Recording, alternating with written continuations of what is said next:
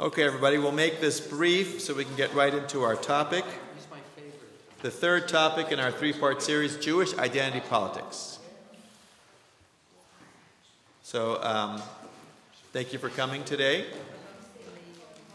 And uh, as I mentioned before, this is the uh, beginning of our 19th year of programs. You'll be getting some emails from me about uh, how to um, re up and support CSP as we go uh, as we head to our 20th year and also a schedule um, for the next 12 months of programs, speakers, locations, and so on. They'll be coming out soon. The only programs I wanted to mention right now, again, is Shirel Horowitz. We have a three-part mini-series on art to make Rochelle happy. Israeli art is a window to Israeli history and collective memory. That's one topic. What is Israeli culture? And Adam Be'anama, Human and Land, August 30th through 31st. So you'll be getting information about that. And um,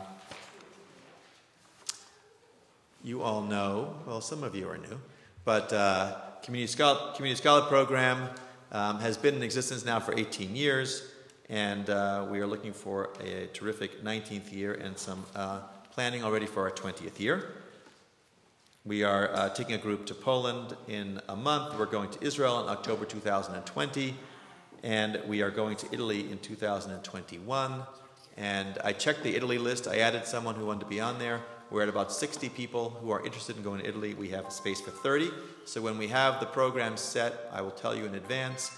I will not open registration at 12:01 a.m. like I did for Israel, because I started getting calls from you people at 12:02 a.m. when you couldn't get through to the site to register. So I've learned no more 12:01 a.m. registrations, and um, also don't do it on a public holiday for the, uh, you know, the company that's doing the, reservations. We, we, we opened at 12.01 a.m. on uh, Israel Independence Day with an Israeli tour company. So no one was around to answer the phone either. Um, okay, so we are recording today. Know that. Please turn off your cell phones. We have Deborah Dash Moore here. Anybody here that's new that hasn't heard any of the other two programs? This is the first program with Deborah Dash Moore? No, you, you weren't here? I'm going to tell you who our speaker is real quickly then, just for you. Read the flyer. I'll do the I'll do the abbreviated. Deborah Dash Moore is the Frederick C. L. Huetwell. Took me three times, professor of history and Jewish and Judaic studies at the University of Michigan. She is a New Yorker by birth, a New Yorker by accent. You have not lost your accent. I'm sorry. I could speak. Not so. She's got the New Yorker. It's fine. We can deal with it. Um, she has received many awards and many grants, including a, uh, I'm going to say, might as well, um, a Fulbright Fellowship for Senior Scholars at Hebrew University, a Skirball Visiting Fellowship at Oxford Center for Hebrew and Jewish Studies, a Center for Jew- Judaic Studies Fellowship at the University of Pennsylvania, and a Pew Fellowship at Yale. She's also received grants from the National Endowment for Humanities and the Mellon Foundation and the Littauer Foundation. Please join me in welcoming back to Orange County for her last program for now, Deborah Dash Moore. Thank you.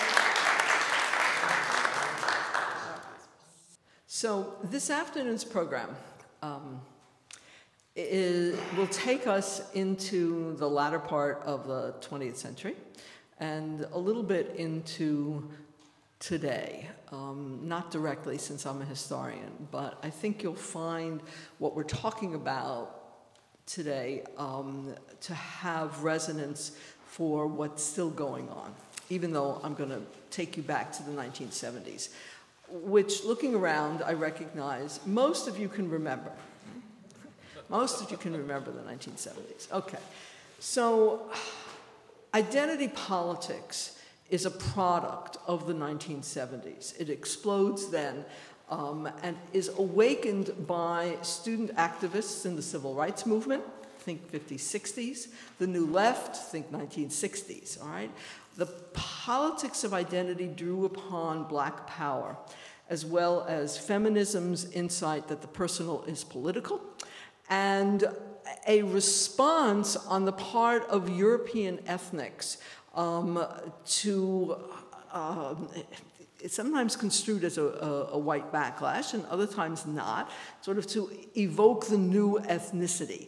Um, women come in, this, in these years to identify what Betty Friedan uh, called The Problem That Has No Name, and they stirred others suffering from discrimination also to find their voice, and especially this will include gays and lesbians and, and uh, activism around um, sexuality. Um, they become, these women do, models for political action uh, for Jews as well as for other Americans. And scholars usually point to a um, 1967 meeting that takes place in Chicago uh, two months after uh, the Israeli victory, when um, the, it was a, a group called the, the Conference on New Politics met, and there was a resolution put forward by the Black Caucus in that uh, that was critical right, of um, the Israeli victory um, and supportive of the Palestinians. And at the same time, there were men who dismissed women, I mean, literally off the stage. Um, you know, go, Shulamith Firestone was, was one of them, you know, little girl, you know, we're not interested in your politics, um, as uh, the beginnings of a real shift that is going to take place um, that comes to fruition in the, in the 1970s. And I think I would say we're still living to a certain extent with identity politics. Um, so, what did identity politics mean for American Jews? It meant trying to bring Jewishness together with the political elements of an identity. So, Jewish identity acquires a kind of self conscious valence that had been lacking for an earlier generation. Certainly was lacking for the generation I spoke about last night. I, I mean, for them, Jewishness was just sort of who you were, it, it wasn't politicized as an identity. But now, with politics extending into all reaches of culture and society, including Jewish life, the question arises so, what does it mean to be an American Jew? Is this a religious question?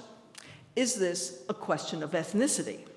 Is this a political question? Right? How do you answer that question? Right? How do Jews understand themselves as individuals and as members of a group in the United States? So, those who embrace this politics of identity initially turn away from the vision of integration that had animated the civil rights movement after World War II. Right? So, there's a rejection in some ways of that vision. Um, this is a desire rather than to say, let's integrate everyone as an individual within society and not pay attention to group differences. It says, no, no, no, we have to pay attention to group differences. Right? This is in part the basis of affirmative action, but it's um, a, a, very different way of thinking about politics. Um, you think in these terms about ethnicity, race, gender, sexuality as sort of unchangeable elements of what makes you who you are. And as I mentioned, white descendants of European immigrants uh, pursued in the early 70s a fairly aggressive form of um, uh, politics also, which gets codified in 1972 in something called the Ethnic Heritage Studies Program Act.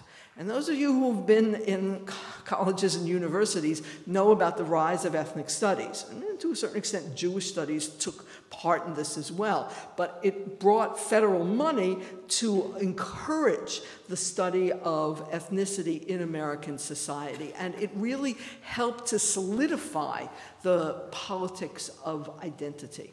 Um, it is something also that gays and lesbians end up using as well. However, the debate over ethnic, um, over identity politics becomes more complicated because, in some ways, it forces individuals to decide which identity matters, right? Um, most of us, we all recognize, have layered identities. Hmm? So, does your gender um, as a woman trump your ethnicity as a Jew? Does your homosexuality uh, take precedence over your racial identity? What happens when one aspect of your identity comes in conflict with another aspect of identity?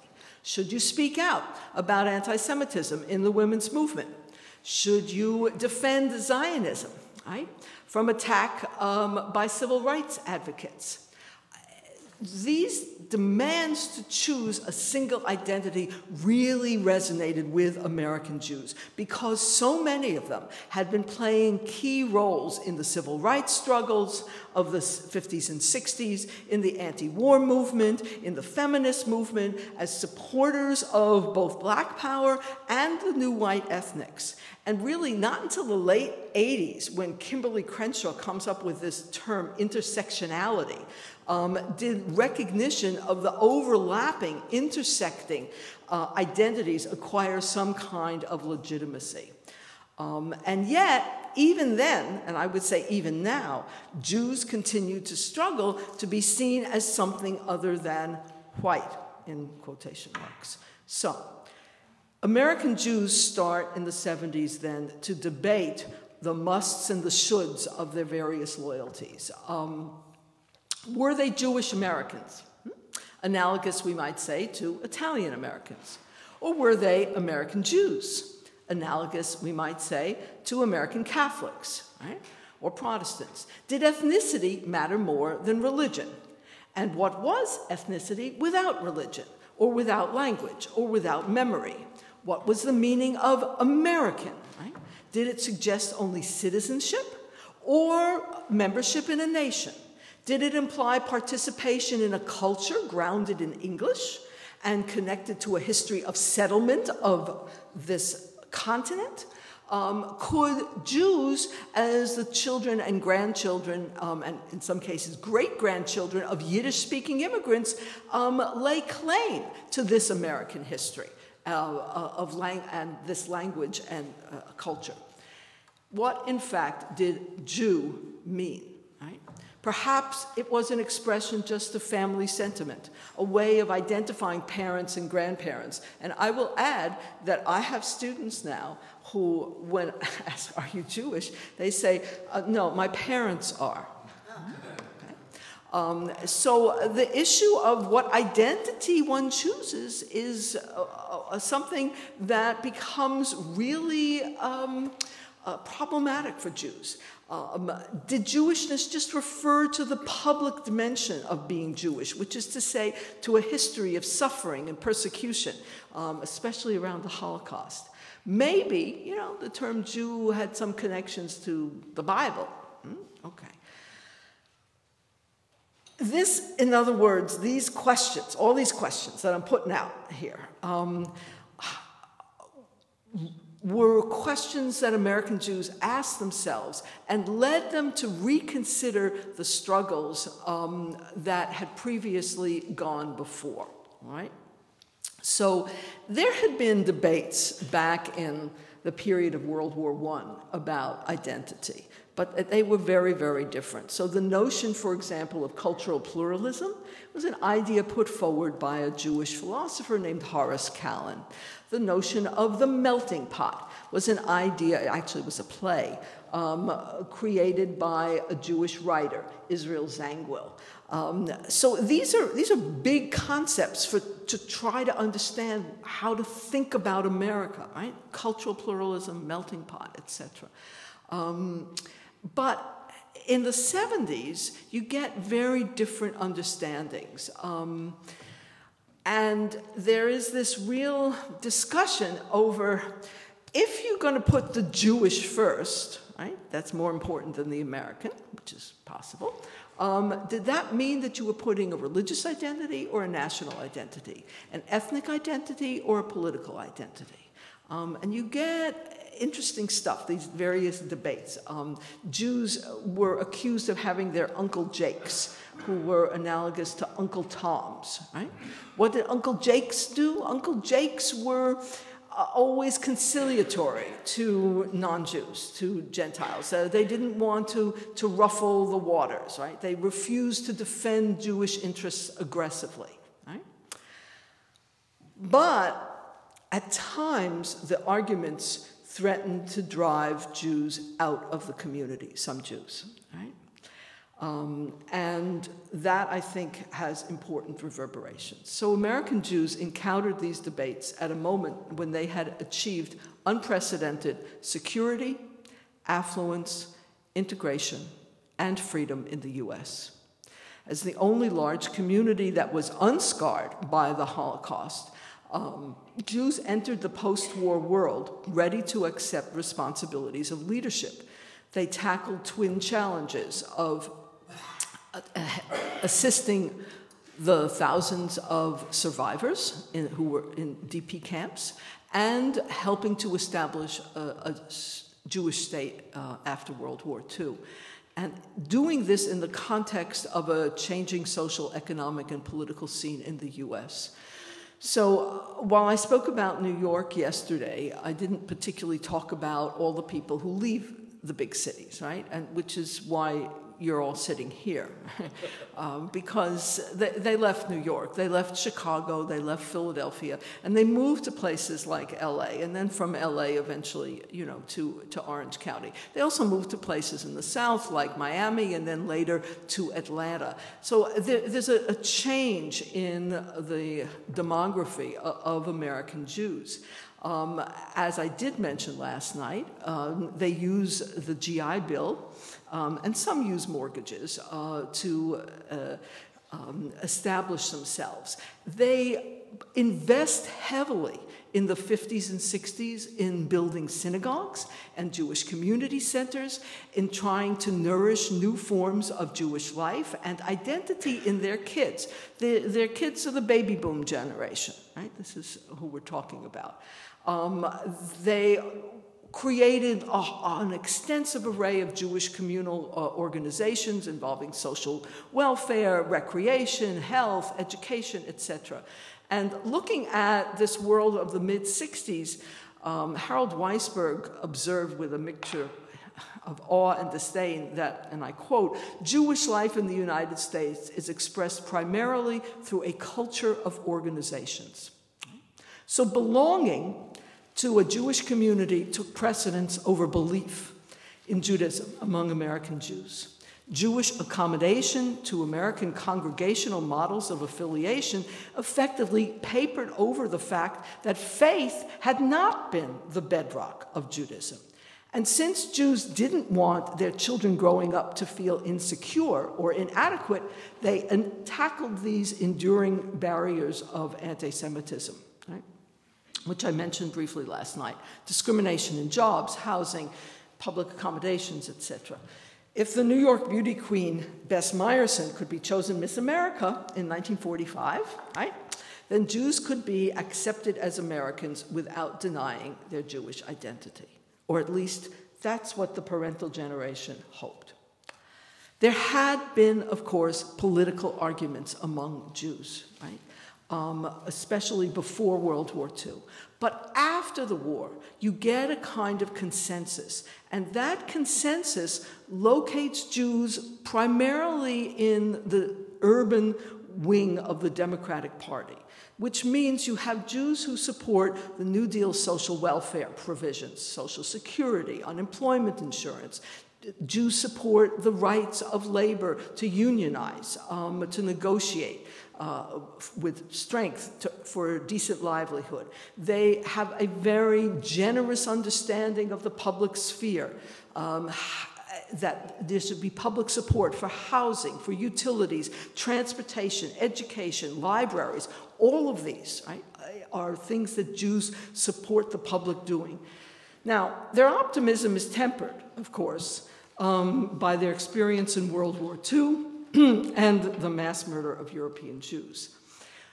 This means that Jews support the reality of a Jewish state, of Israel, um, and at the same time are also supporters of new states in Africa and in Asia. Right? They are part of an anti colonialist move. They are supporters of the United Nations right? Um, as a way of uh, governing the world to avoid future wars.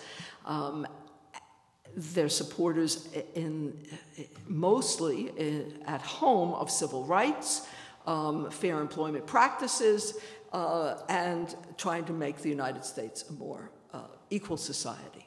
I mentioned last night about the Judeo Christian tradition. Jews are supportive of that, they come to accept it. But they also come to press for changes so that you have legal challenges, trying to get rid of Bible reading in the public schools, trying to get rid of Christmas and Easter celebrations in the public schools. Right? This is part of their understanding of the Judeo Christian tradition. Right? There are some Jews who are pushed out of the Jewish community, mostly those who identified as communists in the um, 40s uh, and, and, early 50s. The anti communist hysteria uh, that uh, takes hold after World War II also happens within the Jewish community, and these groups are pushed out. However, there is, relatively speaking, um, a measure of consensus among American Jews politically. The maturation of the baby boomers coincides with the rise of identity politics. And by the 1970s, baby boomers were recasting Judaism as part of a generational rebellion against the synthesis that their parents had crafted. Um, it wasn't their only motivation, but it was part of it. Jewish baby boomers also believed that social transformation was possible, right? And that if you did a shared Jewish activity, that this was an important act of protest, right? This kind of public Jewishness. So they were making Jewish politics personal in a way that hadn't been true earlier, right? Um, as one activist said, they were transforming from Jewish radicals to radical Jews. Okay. So there are a series of issues that come to the forefront. One, the Holocaust and its meanings. Two, Israel and identification with political Zionism. Three, feminism as women's liberation. Four, intermarriage and the betrayal of Jewish continuity. Five, the fate of Soviet Jewry um, and how it should be rescued. Six, the authority of Judaism and a religious identity. And seven, Yiddish culture and homosexuality as an alternative cultural form of identity. So I'm going to try to discuss a bunch of these given the time. I'm not going to be able to get into everything, but you know, um, we can discuss a bit with the questions and answers. Um, so, what these baby boomers do um, is they emphasize the culpability of three institutions in the assimilation of American Jews. These three institutions were Jewish communal federations, huge impersonal synagogues, middle class, materialistic suburban Jewish families. Okay. Young Jews disaffected from established Jewish communal organizations and bitterly opposed to their priorities and leadership, mounted attacks that drew upon a kind of intriguing mixture support for Zionism, concern for the Holocaust, belief in feminism, advocacy of public religious behavior. Um, they don't exactly pull this into a coherent program, but they use these issues as kinds of clubs to attack what they label the establishment. So, it's not unusual in these years to see college aged Jews demanding greater religious observance from Jewish organizations, right? That, that, uh, one of the protests that they do in LA is to go around and hammer mezuzahs on the doors of the Federation, all the interior doors, right? 200 kids get involved in doing this. That's a protest, right? Um, uh, so they, they have that kind of public Jewishness they want, the importance of Jewish difference, and at the same time, they're attacking the establishment for failing to rescue Jews during the Holocaust. There's not a particular logic in, in the package, all right? Um, but there are threads that link these um, as a kind of confluence of political, social, and cultural trends. So, what we have then, in terms of this identity politics of the baby boom generation, it's partly a generational revolt. It's partly an effort to learn from history. It's partly the power of the counterculture, which was strong, and it's partly a response to traumatic events that are happening in the late 60s um, in American cities. So you get political assassinations, right? Um, not just Kennedy earlier, but Martin Luther King, right? Robert F. Kennedy, uh, okay, uh, Malcolm X. Um, student takeovers of universities, anti war protests that end in death, right? The, the four kids who were killed at Kent State, three of them are Jewish. Um, riots by African Americans, and strikes that pit Jewish union members against black advocates of community control. And that is something that specifically happens in New York. So, just to give you a point of comparison, the historian Ezra Mendelsohn had outlined a topology of Jewish politics in the modern era before the heyday of identity politics. And so he said from the 1880s to World War II, people asked not who is a Jew, but what is a Jew? Were Jews a nation, a people, a religious group, or just a group of individuals where Jewishness was a private matter? With the rise of identity politics, the question turns less on what is a Jew than who is a Jew. The possibility now arises that a Jew could lose her Jewish identity if she adopts the wrong politics. Okay? Can a Jew identify with black liberation? Or does that mean that the person has betrayed her Jewishness? Can a Jew be a feminist? Can a feminist be a Jew? Are there contradictory are these contradictory identities or complementary ones? Is a Jew a supporter of Israel's right to exist? Are Jews necessarily supporters of Israel's right to exist? Does a Jew retain her Jewish rights within the community if she intermarries? Right? So it gets far more complicated. No longer could one claim an identity as a Jew and then adopt whatever politics you wanted to. Right? The issue was no longer what is to be done, but rather where do I stand? Right? Politics and identity were intertwined. The former helped to define the latter as much as the latter shaped the former.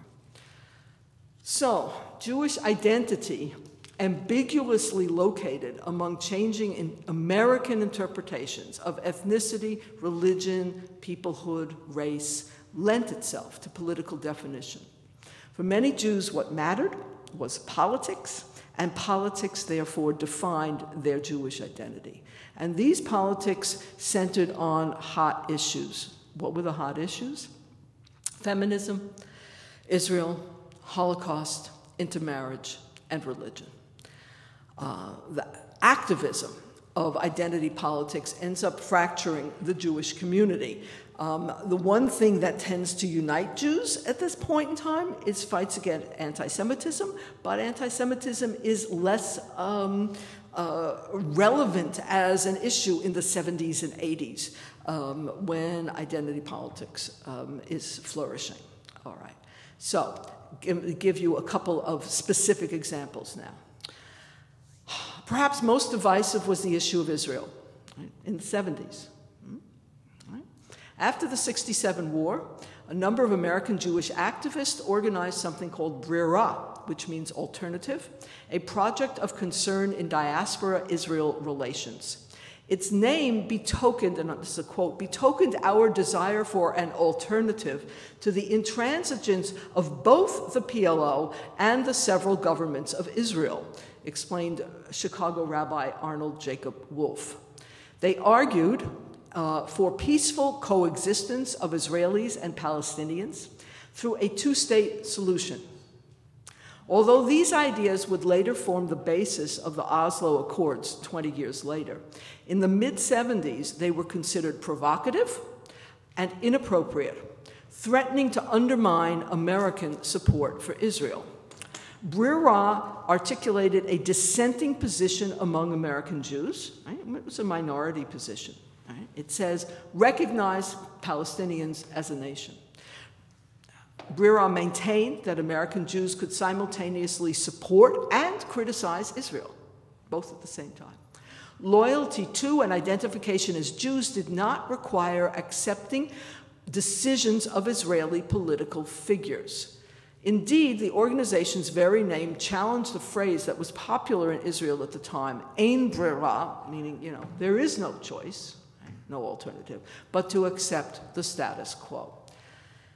But in 1977, a group of conservative American Jews orchestrated a very deft attack on Breira that smeared the organization. Writers associated with uh, Americans for a Safe Israel, which was a group that had been founded in uh, 1971, to persuade American Jews, this is a quote, to reject a peace for territory solution and only accept a peace for peace solution, tarred Breira's leaders and members as self hating Jews, anti Zionists, with communists and socialist pasts, traitors to the Jewish community, or unwitting fellow travelers. With Breira's demise, conflict over Israel among American Jews diminished. Neither New Jewish Agenda or Americans for Peace Now or New Israel Fund, which all emerged in the 1980s, mounted the sort of linked critiques of the American Jewish establishment and Israel's political leaders that had characterized Breira. More recently, I would say that we have seen in the establishment of J Street a kind of alternative, right, to dominant American politics around Israel. Yet, in some ways, um, the establishment of J Street also recalls Breira. For example, there are many synagogues um, and Jewish community centers around the US that choose not to invite uh, the leaders of J Street to speak. Um, other American Jews question the loyalty of J Street to Israel and to the American Jewish community. The Conference of Presidents of major American uh, Jewish organizations, you know, refused to admit J Street to membership. Um, although J Street has not been silenced the way Breira was, um, it walks a very fine line. And most Israeli officials in the US largely shun it. Okay? Okay, so at the moment, um, debates circulate over whether litmus tests of loyalty to Israel exist within the American Jewish organized community. Some argue that political support for any Israeli policy with security implications demarcates a useful boundary, separating those Jews who are committed to Israel's existence as a Jewish state from all who seek Israel's downfall. Still, others contend that American Jews should uh, preserve their right to criticize Israeli policies. Still others uh, claim the legitimacy of their efforts as Jews to support boycotts hmm, and divestment campaigns directed against companies doing business with Israel or the West Bank. Um, in addition, sort of on the other side of things, there's uh, controversy over charges that there is an Israel lobby in the US and that it exerts excessive um, and unprecedented pressure on the foreign policy of the US. So that's the Israel conflict, of, as understood in the framework of identity politics. As conflict over Israel became less intense in the 80s and 90s, there was a shift in identity politics and a focus instead, especially in the, in the 80s, um, on the Holocaust and its meanings. Connections were drawn between the Holocaust and the subsequent establishment of the State of Israel, um, and that contributed to the meanings of the Holocaust. Increasingly, Americans of all backgrounds uh, recognized the significance of the genocide of European Jews. And that's one of the reasons why you get the establishment of the US Holocaust Memorial Museum. And yet, the establishment of that museum also provoked all these debates over the uniqueness of the Holocaust. At stake was ultimately how one viewed the war and the events leading up to the war and what happened after it ended. Was this a singular Jewish catastrophe with its roots in anti Semitism, the culmination of centuries of religious persecution of Jews? Or was the extermination of European Jews one example of genocide in a century filled with mass murders. Many Americans, of course, tried to say both. Um, and as the Holocaust becomes um, something that you can watch on television, I don't know, how many of you ever saw that nine part series, Holocaust? You know, with the ads for gas in, in, in between? I remember watching that. Um, There's also debates over how you should represent it, right?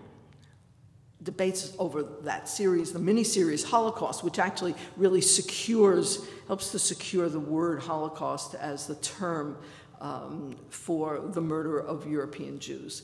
Um, debates over Schindler's List. I mean, every time you have a very popular and successful um, uh, presentation of the Holocaust, there are debates about whether it's appropriate on the grounds of taste or seriousness. Right?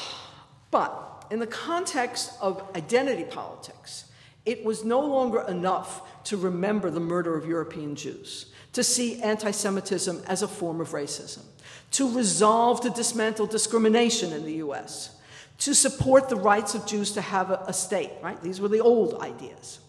Such ideas, right, which characterized the greatest generation that fought World War II, lacked clarity and commitment in the eyes of their kids. The Holocaust increasingly came to occupy a central place in the identity politics of American Jews. What one thought of the Holocaust, what lessons one derived from it, how one commemorated it, mattered a great deal uh, as an example, when her daughter came home from first grade, first grade, huh, and asked, Where were you in the Holocaust, mommy? The feminist scholar Paula Hyman, who was born after the war, right, was moved to write an article in the New York Times Magazine where she questioned the emphasis on role playing that was popular in Jewish religious schools at the time, Holocaust scenarios at Jewish summer camps, and the centrality that the Holocaust had achieved um, in Jewish school um, curriculums. She asked really whether Holocaust consciousness should stand at the emotional heart of Jewish study. Ah, so the Holocaust ceases as it becomes this emotional heart of Jewish study to be a touchstone for liberal politics. Right? It could not be summoned to, do ju- to justify building a synagogue or integrating a bus station or restaurants or fighting poverty, which was how it was used in the 50s. Right? That's how it was used in the 50s. In 1967, Arthur Morse, who was a, an executive television producer of CBS Reports, published a best selling book called While Six Million Died, and it was subtitled A Chronicle of American Apathy. I don't know if anybody read it. It's an old, okay, a couple of you did. As its cover proclaimed, Morse told, and I quote, the breathtaking story of how America ducked chance after chance to save the Jews. The book marked an opening salvo in what would become a mounting attack on the Roosevelt administration for failing to rescue European Jews. One that actually ran parallel to an effort by historians to sort of knock FDR off of a pedestal, certainly a pedestal where American Jews and other liberals had placed him. Now, in those years, baby boomer Jews adopted Morse's critique but they aimed it not at FDR, but rather at the leadership of American Jews. Along with blaming American Jews for failing to rescue their European cousins, these young Jews also condemned American Jews for not remembering the Holocaust, right?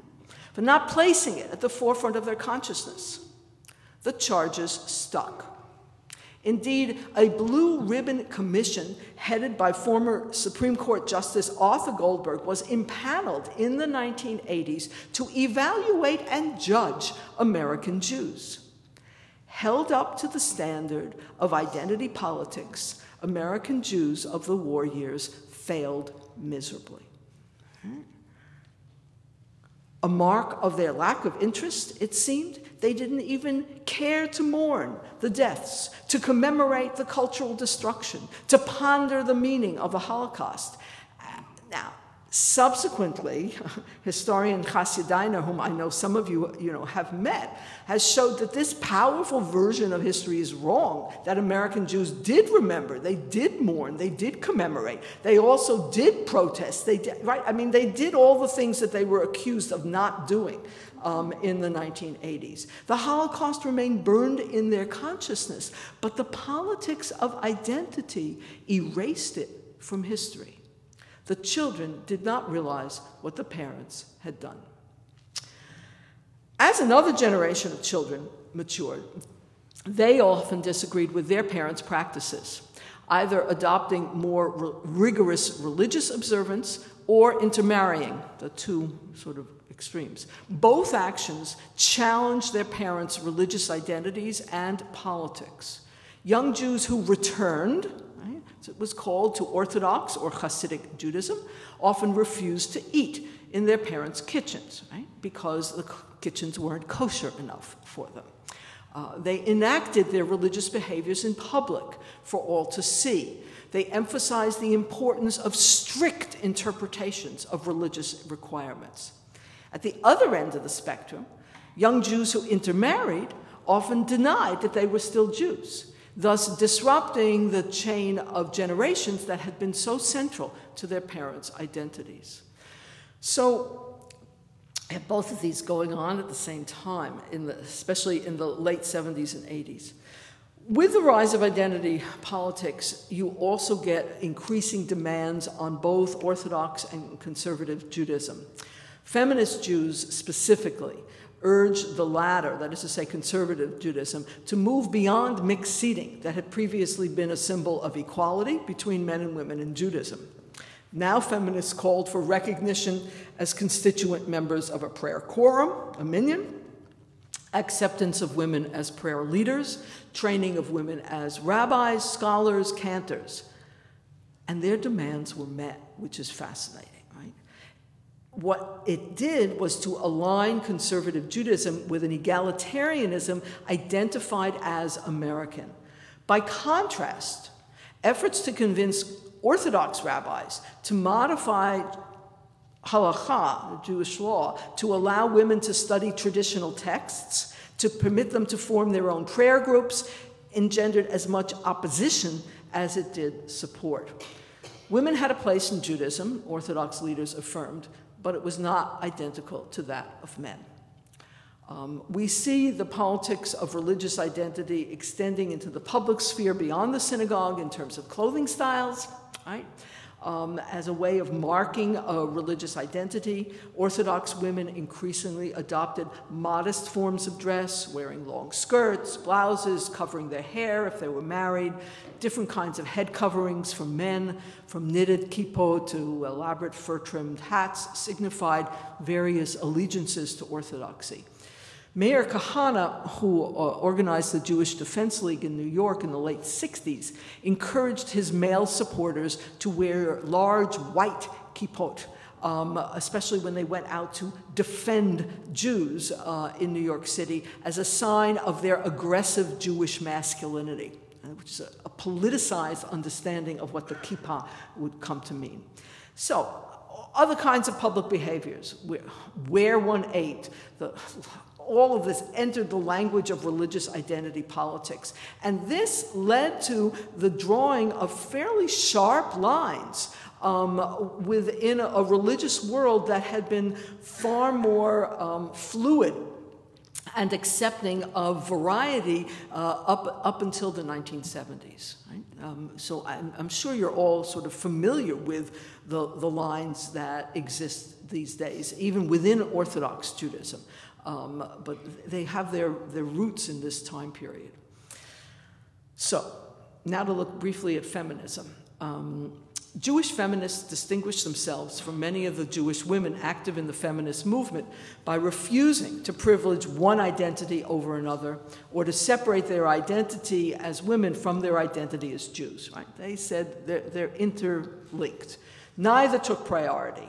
And so, therefore, Jewish feminists had to have a dual struggle against sexism and discrimination in the Jewish community and against anti Semitism in the feminist community. They were engaged in both.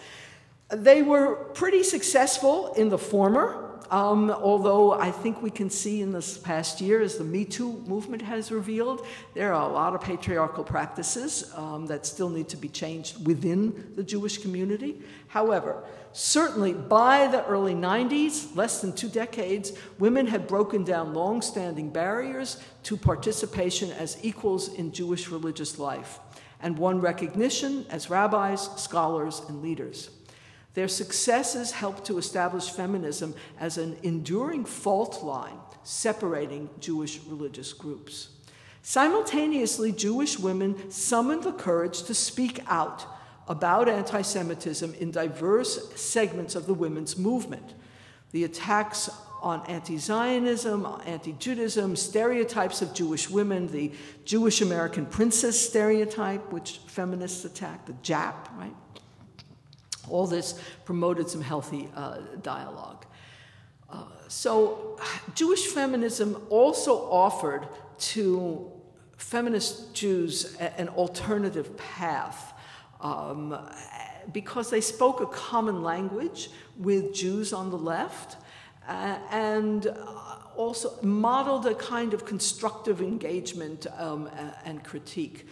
So they, they were situated, these Jewish feminists, between competing constituencies and claiming legitimacy in both. Um, for example, um, Betty Friedan, who of course is an important feminist leader, uh, Jewish background, really was not interested um, in, in, her Jewish identity, but eventually rediscovers it because of the path that has been um, forged by uh, Jewish feminists. So there were a series of, of conferences, one in 75 in Mexico City, then another one in, in uh, 81 in Copenhagen, and, and so these are international women's conferences. And Jewish feminists who, who went there encountered attacks on Israel. Um, they valued female solidarity. They wanted to help shape a women's movement, but their experience, especially at Copenhagen, seemed to require them to choose between their loyalty to feminism or their loyalty to Israel. Um, they had faced down men who called them uh, self hating Jews uh, and who had been dismissive of feminist criticism of patriarchal religious structures, um, had rejected demands for equality. Um, and now, you know, in this feminist movement, international feminist movement, they discovered that as Jews, they also had to uh, respond. Um, so Letty uh, Cottin Pogrebin, who was a, one of the founders of Ms. Magazine um, and an activist, after Copenhagen spent 18 months interviewing around 80 women to understand the outbursts of prejudice she had heard in, in Copenhagen. And she was struggling to explain how Jewish and feminist loyalties could be reconciled. She argued that the anti Zionism of the international women's movement threatened feminism. She also argued that it was anti Semitic. In a long article, she charged that Christian women scapegoated Jews and blamed them for the ills of patriarchy. She also documented how silencing Jewish women abrogated core feminist principles, right, because Jewish women talk too much, and they were told. Right? And she articulated why Jewish women should not be forced to choose between their feminist and Jewish commitments. Will feminism be our movement only so long as we agree not to make Jewishness an issue? She asked. Must we identify as Jews within feminism with as much discomfort as we identify as feminists within Judaism? It was an article that, that was very influential. It led to an outpouring um, of letters.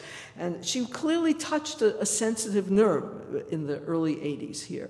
American Jews who wanted to uphold plural commitments struggled in the face of criticism. That's, that's what this identity politics did. Feminism promoted changes uh, in the position of women within Judaism, um, and that didn't mean that they were self hating Jews. They supported Israel, but they wanted it to improve the status of all Israeli women. You, you don't get a really an Israeli feminist movement until the mid 80s. Um, they cherished an international feminist movement, but desired that it disavow anti Zionism. They considered themselves loyal Americans even as they demanded progress in women's equality in the US. Feminists resisted these either or demands that were characteristic of identity politics, but they were attacked by critics from the left and the right um, who were working on fashioning what we might call litmus tests of loyalty. Probably the most enduring arena of identity politics can be found in bitter debates over intermarriage. Um, it just engendered hyperbolic rhetoric. Uh, the Prime Minister of Israel, Benjamin Netanyahu, referred to rising intermarriage rates among American Jews as a silent Holocaust. Um, fears for the future of Jewish life in the US have focused, in fact, on intermarriage. Every time you have a new survey that gives statistics on it, it leads to frantic efforts to revamp American Jewish organizational priorities. Um, here. Calls are heard to exclude Jews who intermarried from positions of authority, uh, to keep them out of synagogue boardrooms and classrooms. Indeed, intermarriage vied with homosexuality as touchstones of identity politics at the end of the 20th century. When Israel uh, embraced the Oslo Peace uh, Accord in, in the 90s under Rabin, Jewish conservatives shifted gears, dropped their focus on Israel, and initiated a new campaign against liberal Jews. A so called continuity crusade attacked Jews who intermarried or supported intermarriage or wanted to welcome intermarried Jews into the Jewish community. Intermarriage revealed, it was argued, weakening loyalties of American Jews to Jewish peoplehood. In a provocatively titled article from the mid 90s, How to Save American Jews, that was published in Commentary magazine, um, some of these figures propose that the organized Jewish community would do better to redirect its attention, its funding, and its programming from the periphery to the core. Jewish particularism should be emphasized and fostered. Judaism was a religion of obligations, laws, and norms. It needed to become the centerpiece of American Jewish life. All right. I'm, I'm running out of time, but couple more minutes here. So, intermarriage also led to um, promulgation of a statement on the Jewish future, which a lot of prominent American Jews signed. That statement condemned community priorities and forms of outreach that would sacrifice distinctive, in quotes, Judaic values. The leaders who signed this statement decided to fight intermarriage to win followers and funds and in the process, they questioned the viability of a liberal Jewish synthesis that welcomed equality and pluralism in American society. So, which side are you on? Hmm? Are you against Israeli policies and in favor of Palestinians? Are you opposed to AIPAC and in support of J Street? Is it legitimate to criticize Israel and yet still claim membership in the American Jewish community? Do you think American Jews must be sure to put their American loyalties ahead of their Jewish ones? Do you think that American Jews should put their Jewish loyalties ahead of their American ones? Since, after all, the United States is just a diaspora, and all Jewish diasporas must eventually succumb to anti Semitism. Faced with such black and white views, it's worth asking what has happened to plural loyalties and plural identities? As an older generation of baby boomers, including women who led the Jewish feminist movement, gradually steps aside, priorities change. Several of the signers of the Statement on the Jewish Future now find the future in their hands. They direct it as chancellors of the Jewish Theological Seminary and the Hebrew Union College Institute of Jewish Religion, Jewish Institute of Religion. But they face young men and women with different ideas and goals. Jewish American identity politics endures.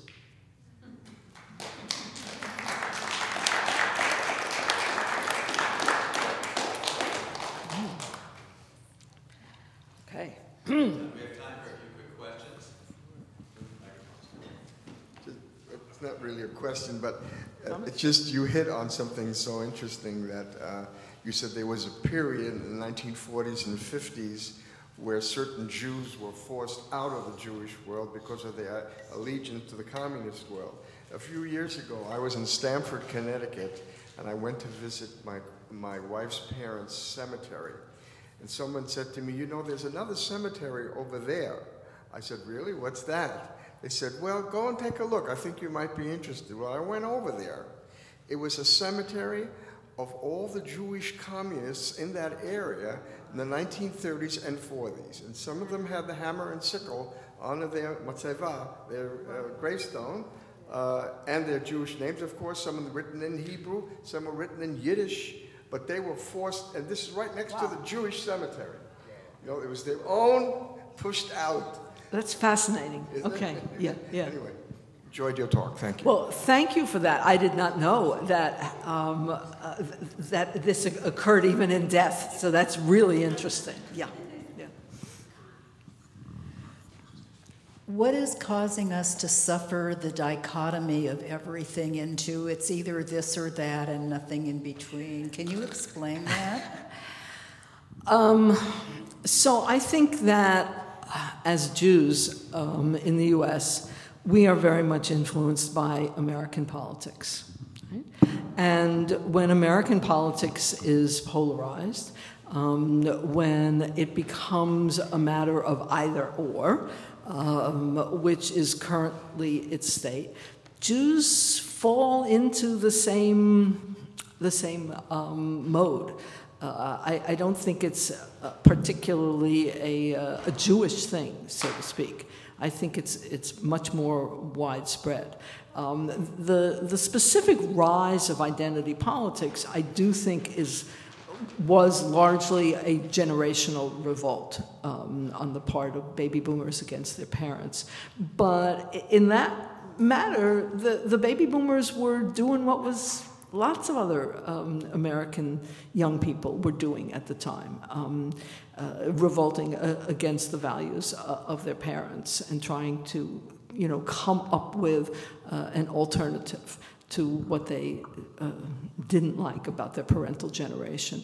So uh, I, I think that it's the larger society that is shaping um, our our politics. And we now have, you know, we still have the majority of American Jews located on a kind of liberal wing uh, of American politics. The content of that liberalism has changed a lot, right? It's, it's no longer about civil rights and, and you know, um, the Judeo Christian tradition. I mean, it, it's much more about know, abortion uh, and other kinds of, of matters. But the, the way in which specifically Jewish issues are turned into either or choices is something that um, is is influenced by the polarization of our politics today. As such an innovative and bright, educated group, how do we change that? well, um, as, as an innovative and educated group, how do we change it? I think we change it in part, uh, of course, by voting, right? Um, by engaging in um, political uh, action, uh, by reaching out to young people. Right? Uh, last uh, fall in, in 2018, there was a, a really interesting campaign that um, uh, Hillel ran called MitzVote, V O T E? Which was designed to create for 18 year olds a sort of ceremony, right? And uh, to get at the significance of coming of age and voting. And they, they organized, you know, registration and, and, and then parties afterwards, right? You are, your mitzvot, you can now, you know, vote. Um, I think that that's one thing that American Jews can do, um, just internally among, among other Jews. Uh, in reference to the Holocaust that you talked about, I'm old enough to remember the 30s, and uh, the newspapers did not mention that much about the, what was going on over in Europe uh, and, the, and the Holocaust. And uh, our State Department was very anti-Semitic, and President Roosevelt was a, was a great politician, and he had to appease everybody.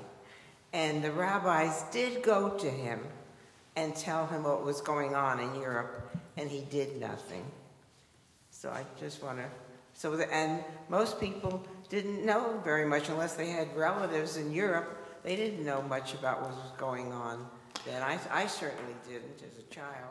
So I, I mentioned last night how the notion of people not knowing became very widespread, even to the extent that this one flyer who actually bombed a town didn't remember that he knew, right, what was going on.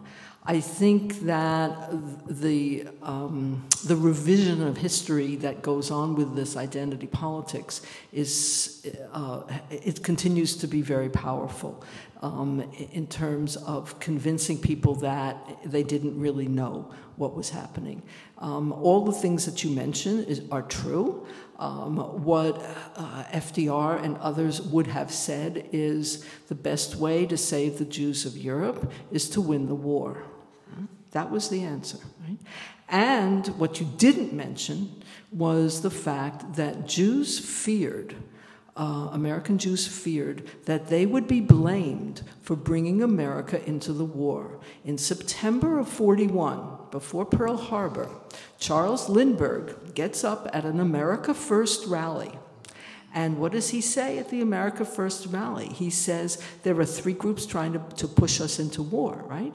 And uh, the British is, of course, one, and the Jewish is another one of the groups. So Jews were aware that, yes, they were really supportive. They were supportive of Lend Lease, they were supportive of. Um, uh, the, the, the, the, four principles that um, FDR articulated in, in January of 41 of, of, the kind of vision of a world that one wanted. But they were aware that there were a lot of Americans who uh, thought that, that, you know, they didn't want to go to war to save the Jews. Um, and you have to put that into the, into the mix of understanding yes, you're right. FDR was a canny politician, and FDR did not feel until 1944 um, that it was worthwhile trying to do anything special for Jews. And then he didn't even label it as special, right? The, the uh, refugee committee that he, that he sets up, right? And, and all the uh, survivors who were brought to um, Oswego a camp in uh, upstate New York. So it, it's a very complicated uh, account, and what is uh, clear looking back on the 70s and 80s um, is the extent to which uh, American Jews argued um, and attacked their their former leadership, right, um, for for not doing enough to save American Jews, on the assumption, of course, that they could have saved them, which is um, an interesting uh, assumption. Um, at a recent conference um, I went to uh, of non-Jews, a couple of thousand non-Jews, it became clear that there's a resurgence of literature of American fiction by um, non Jews about the Holocaust and for non Jews, often with non Jewish um, heroes in it. How does that fit into American identity politics in 2019? Oh, gosh.